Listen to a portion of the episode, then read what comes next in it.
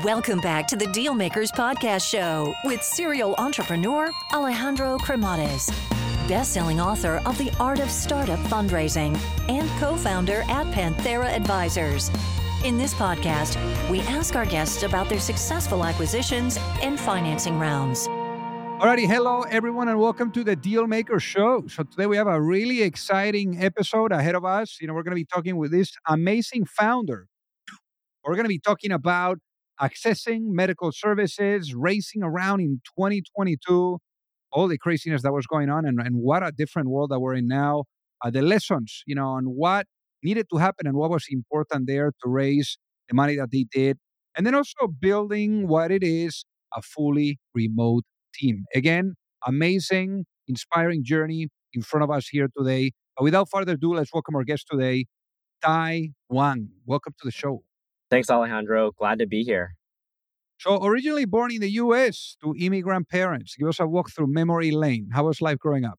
Yeah, yeah. I would say I, I lived a uh, pretty kind of normal immigrant uh, uh, uh, upbringing in that my parents moved here uh, 20, 30 years ago with uh, no education and made a life for themselves and, and for me. And, and it was definitely inspiring and, and what uh, ultimately led me to being an entrepreneur, I believe. So you grew up in a in a in Colorado and and blue collar family. So what what what pushed you into into wanting to become an entrepreneur? Yeah, um, I, I think one of the really uh, incredible things with uh, with with this country that we're in and the opportunities that there that there are here is that uh, my parents were entrepreneurs themselves, but out of necessity. Um, they weren't able to find work, uh, especially in the 2000s, and uh, ended up having to start uh, their own companies to really provide for for um, themselves and for our family. And I think uh, uh, through seeing seeing them do that, uh, I've always really wanted to um, start my own company. And and now with the education that that they've been able to provide me um, I've I'm now able to be in just a single generation, be an entrepreneur by choice rather than out of necessity. So, what about engineering? What uh, caught your eye on engineering? Because that's ultimately what uh, what you studied and and and really what got you going. So, why engineering? Yeah, I, I think uh, growing up, I've always been someone that tinkered with uh, things that uh, loved computers and and um, learning how things were built and uh, actually ended up getting a scholarship through the federal government that uh, was a full ride um, with the uh, condition that I went into an engineering field. So I ended up studying electrical and systems engineering um, at Washington University in St. Louis. So after the studies, you had to uh, go back to government and you were there for quite a bit. I believe it was something like seven years where you were doing all types of stuff and then also traveling quite a little bit around the Middle East and in South Asia. So, what was that experience like, and what kind of world do you it gave you from seeing other parts of the world as well? Yeah, that was an incredible experience for me, and uh, actually, so so as part of this scholarship program, I interned uh, at various government agencies over the summers. And then um, after graduating, I worked for the federal government full time for uh, several years.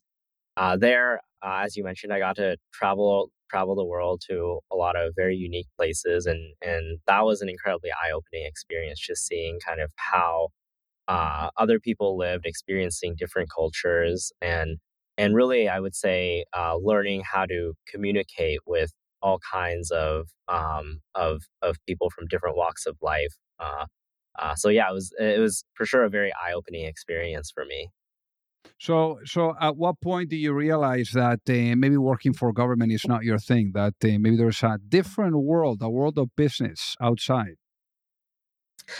Yeah, yeah. So after uh, and and I I love my time um, there, and I think I, it was an incredible opportunity and a, and a great uh, uh, launch pad for kind of my career. Um, uh, but I, I think uh, after being in it for for so long, uh, the the government is a huge organization. There's a lot of red tape when it comes to um, really just uh, just uh, getting things done when when that's all uh, I think anyone wants to do.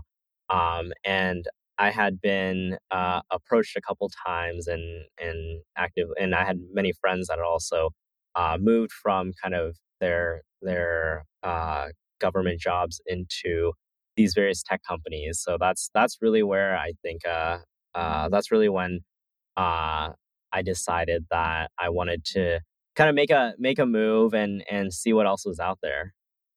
So then let's talk about what else was out there. You know, what did you what did you look at and and how do you eventually land in Palantir?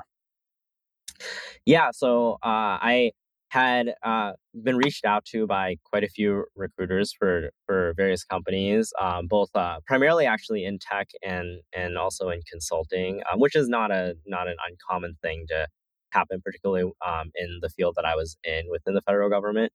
And uh, I had several friends that had actually uh, moved over to Palantir um, right around the same time. Um, heard really great things about it. Visited their office, interviewed, um, and I think all around the the environment, especially the the entrepreneurial culture that they uh, really um, try to try to foster there, um, resonated with me, and and ended up deciding to make that leap uh, after meeting a lot of the a lot of the individuals there and the people that I would be working with.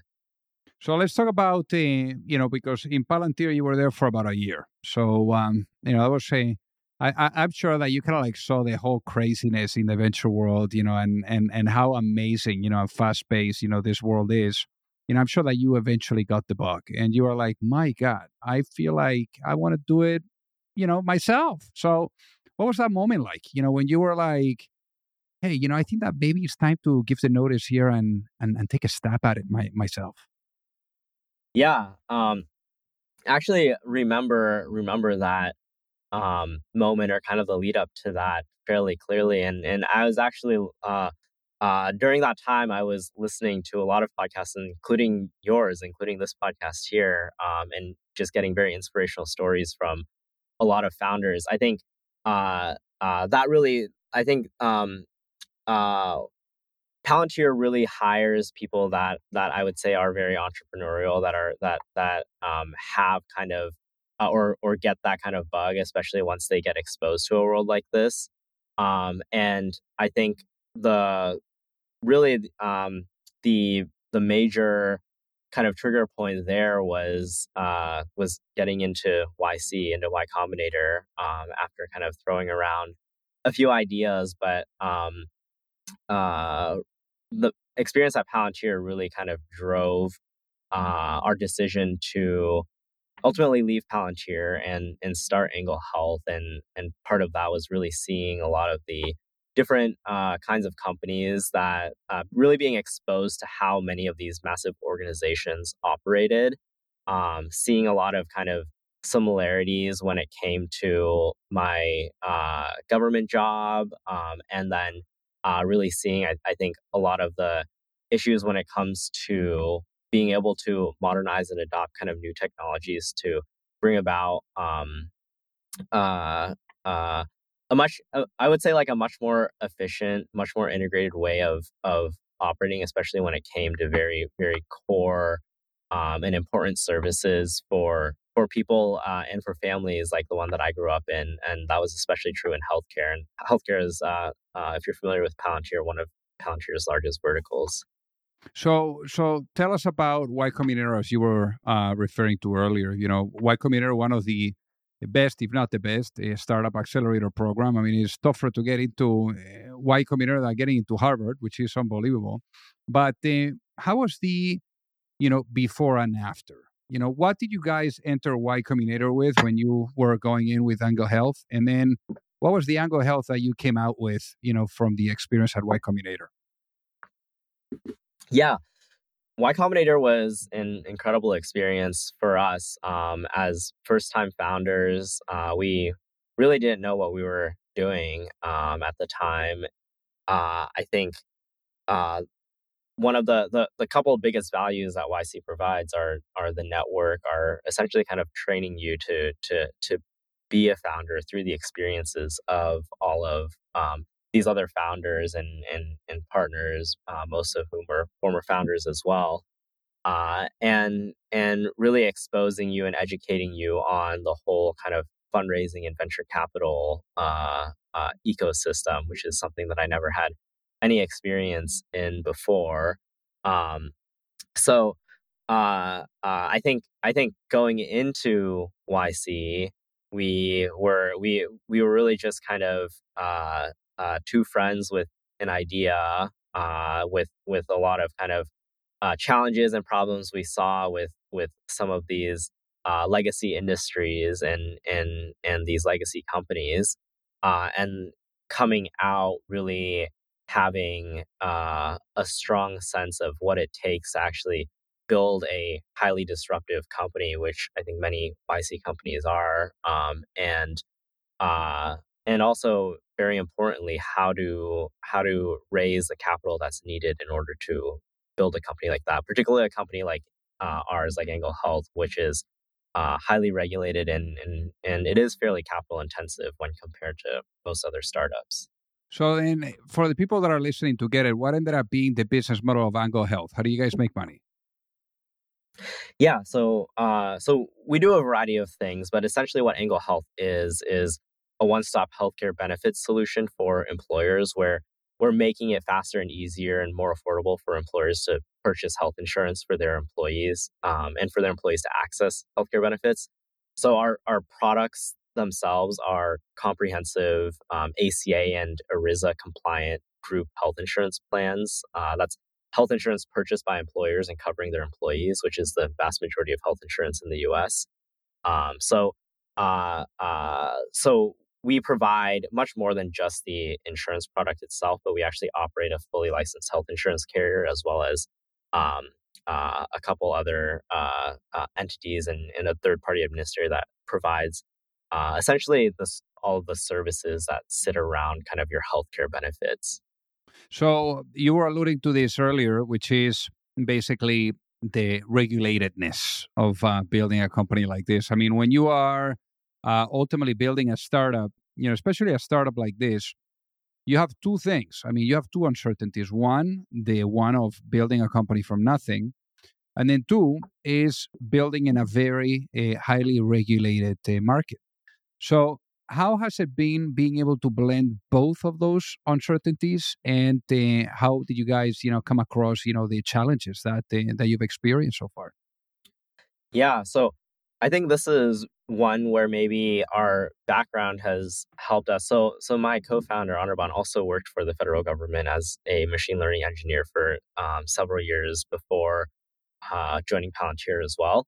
But um, uh, having operated and and at Palantir, where we had a lot of government customers uh, that we worked closely with, uh, I think it it really taught us how to kind of navigate navigate these various government organizations and and and, and operate in in environments that have a very high level of regulation, compliance, um, uh, and and overall kind of uh, regulatory risk. So, uh, so so I, I think our experience there really helped us kind of uh, navigate all of this and, and and be comfortable in kind of operating in in in this sort of environment. The biggest challenge when it comes to building a company in a regulated space, uh, especially early on, is is that it it becomes uh, there's a long lead time when it comes to actually being able to go live with a product because especially if it's a company or a product that requires uh, licensing, um, regulatory approvals, things like that. Uh, so, so it does require a decent amount of capital upfront to be able to go through that process um, or those processes, and then and then actually be able to launch a product there. Um, I think the the it's definitely not for everyone. I think the uh, uh, the important piece there is really uh, being able to do it. I mean, I think one thing that that that really spoke to uh, uh, kind of our story and and and to many of our investors is that we were able to to go through these processes fairly capital efficiently. So when compared to many of the Gen One insurtechs that um, raised uh, pre raised more capital than we've pre-launched than we've raised uh, in the entire existence of our company, um, and took uh, one to two plus years to go live.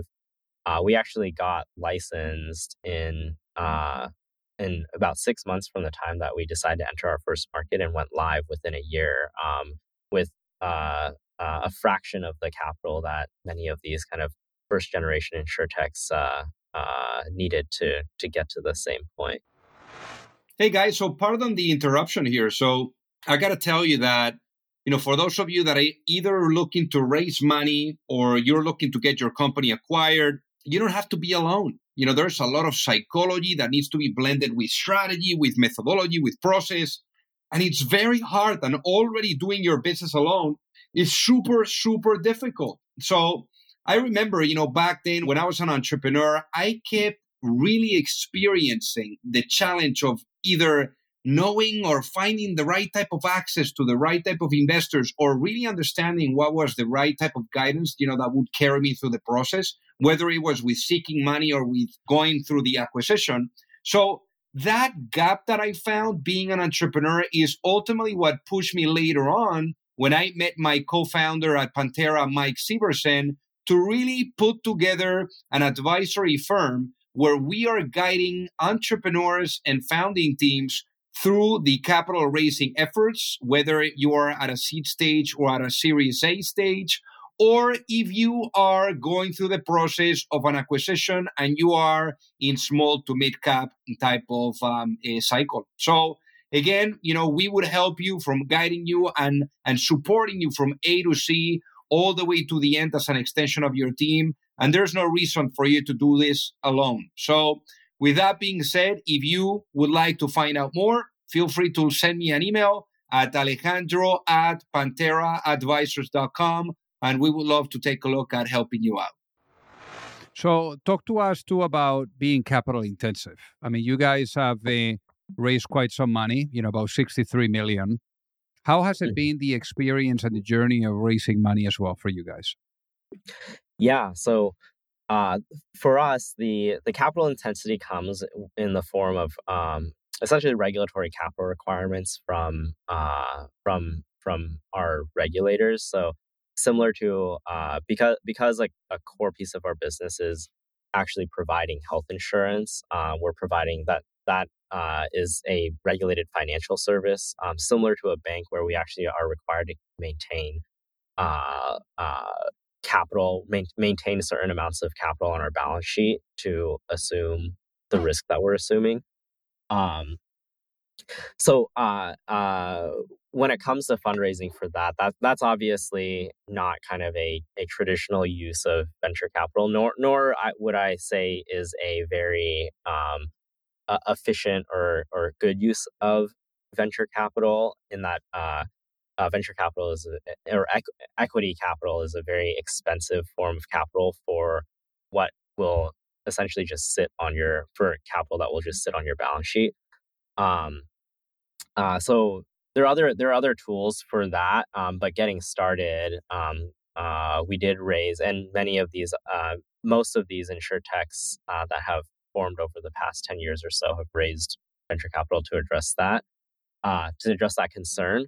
Uh, I would say the challenge with that is really in in I think the performance and and and in kind of what uh, uh, people were chasing prior to I would say kind of like the 2021 2020 timeframe where um, not not just in insure tech but but across tech um, in general capital was very freely available um, everyone was chasing essentially chasing kind of like top line revenue numbers um, whereas in a business like ours and, and especially in the time that we were fundraising um, uh, this was one a time where many of these kind of Gen 1 insurtechs had gone public. Uh, people saw how they performed in the public markets um, and realized, oh, this is a business that where the underlying business fundamental, fundamentals um, matter a lot, and that's really uh, uh, what we needed to focus on and, and and focus on building a very kind of sustainable business, even at a very small scale. Um, uh, when it comes to uh, what is actually important for the business itself, and I think now uh, over the past couple of years, we've really moved into an era where, where that that's also true of of uh, of any company where um, the unit economics are extremely important. Where the where uh, today capital is is fairly constrained and uh, uh, survival kind of being being that default alive is is what matters in in kind of today's market.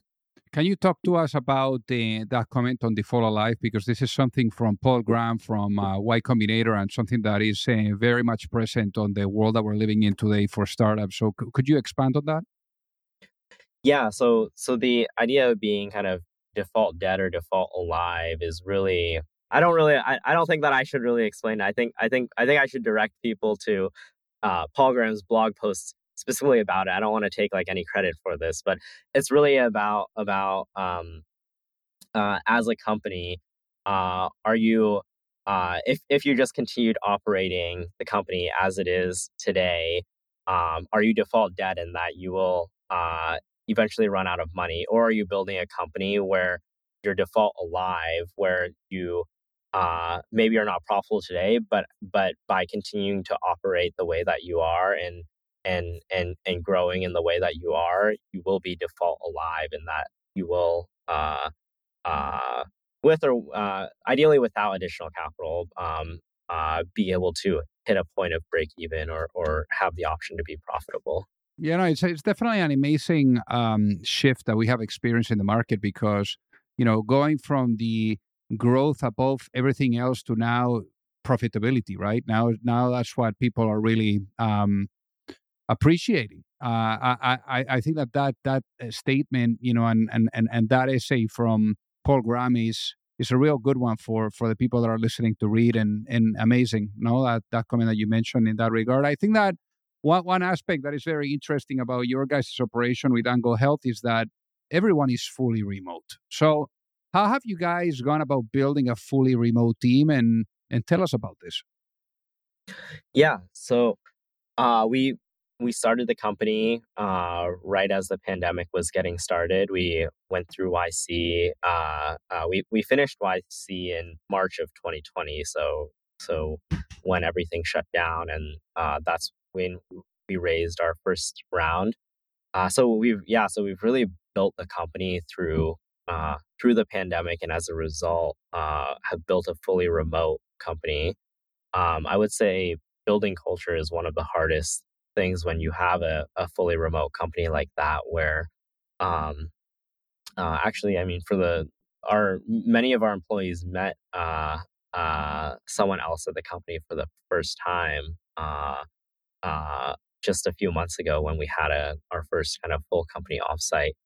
I think the the the most important pieces when it comes to building a remote first company is continuing to build kind of a sense of culture and and having consistent touch points across the company when it comes to um, employees just meeting each other. And one one of the things that I always try to um, uh, note, especially when we have new employees joining at our all hands, is to reach out to uh, to employees, to to others, especially people that you don't work with on a day to day basis, just to get to know them, just to uh, just to learn, just have a random coffee chat. Um, there's actually there's actually a few Slack apps too that essentially facilitate this for you.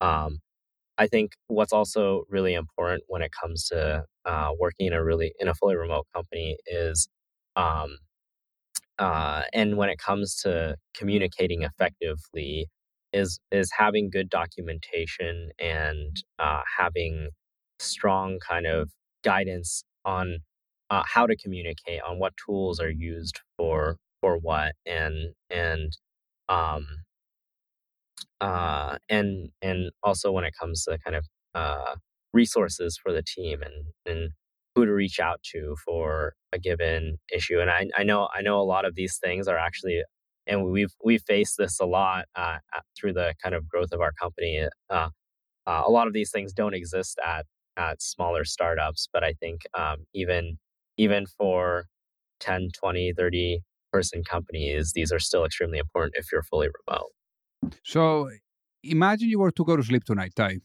and you wake up in a world where the vision of Angle Health is fully realized. What does that world look like? Yeah, I think uh, I think that world looks like maybe this is a this is a little lofty, but that that world looks like a uh, one where where preventable diseases are a thing of the past, where things like um, like diabetes and and hypertension and and and many of the chronic diseases that uh, the most prevalent chronic diseases that exist in in our world today um, are actually not prevalent or are extremely rare because we've done a, such a good job of preventing these kinds of diseases in the first place. Um, and really, that comes down to uh, being able to build a system that uh, focuses on things like preventative health that increases access to the the the programs and services that deliver this level of preventative health and really uh, we we built angle out of our own frustrations with the healthcare system here and i bet uh, i bet you and, and everyone that has that is listening to this um, has had some story around uh, whether it's themselves or a family member or a friend dealing with some some negative experience with healthcare. Um, and for me personally, I, I grew up in a working class immigrant family. My parents worked multiple service jobs. They couldn't afford to um, do things like take time off work to go to in person doctor's appointments or take care of their own health while providing for our family. Um, and and they also want multiple chronic diseases. It wasn't really until going to Palantir and seeing how uh, many of these large organizations operated um, that I realized uh, why, in the past 10 years or so, we've had this explosion of you know, new ways of receiving medical services, things like telehealth and telemedicine and chronic disease management programs when it comes to things like diabetes and, and MSK. Um, but the, the way that many of these programs uh, and many of these services are distributed especially these kind of digital or tech enabled ones, is through employer benefits or through kind of directly these companies directly contracting with other companies to offer that as a benefit on top of their health insurance. Um, we realized that in order to really kind of increase access to these kinds of services, um, to to really kind of democratize um, who can access these services, so it's not just your employees that are working at like Netflix or Google or Palantir who's paying six to seven figures to to to these companies to, to provide that as an additional benefit. Um, uh, in order to really kind of expand that to the people that really need them, the people that are working for your restaurant groups or your manufacturing companies or retail chains or things like that. Um, we had to rebuild kind of this this health plan infrastructure, this health plan stack from the ground up um, on this modern infrastructure so that we could integrate these kinds of services and deliver them to the people that truly um, need them because uh, it's not it's it, it's not your it's it's not your uh, most of your engineers or lawyers or or or um, uh, financial uh, people at these large financial institutions that need uh, diabetes prevention programs. It's your uh, people that are generally working in kind of lower income um, uh, professions and in areas too. So places that are essentially kind of healthcare deserts that that really need access to um, services like telehealth and telemedicine that don't have access to it today. So let's say I put you into a time machine and I bring you back in time, Ty, to that moment that uh, you were incubating the thought here, maybe 2018, 2018, and 19 and let's say you're able to give a, let's say a piece of advice to that younger self before launching a business, before launching Angle Health, what would that be and why, given what you know now? Yeah, I would say, um, I would say that piece of advice would be to, especially when it comes to building a company and hiring a team, is to uh, really focus on hiring slowly and and building kind of a thesis around uh, the role and the people and, and, and, and the culture that you want to cultivate um, at the company uh, because um, ultimately those are the people that are that are going to make your company uh, successful or not successful um, and and uh, I mean those those people are your company so uh, and I I I know that uh, especially as a first time founder um, we we definitely uh, did not always stick to that, uh, and most of the time, making panic hires are are actually cost you more in the long run than uh, than than what it may feel like in the moment. I hear you. I hear you. Now, Ty, for the people that are listening that would want to uh, reach out and say hi, what is the best way for them to do so? Yeah, definitely. Uh, feel free to reach out at Ty, that's T Y, at anglehealth.com. Amazing. Well, easy enough. Well, hey, Ty, thank you so much for being on the Dealmaker Show today. It has been an honor to have you with us today. Thanks so much, Alejandro. It's great being here.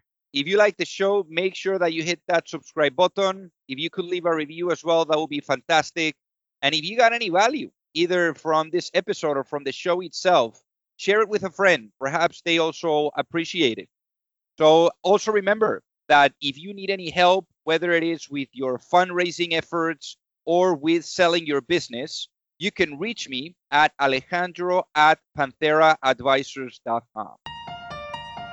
You've reached the end of another episode of the Dealmakers Podcast. For free resources and materials, head over to alejandrocremades.com. Thank you for listening and see you at the next episode.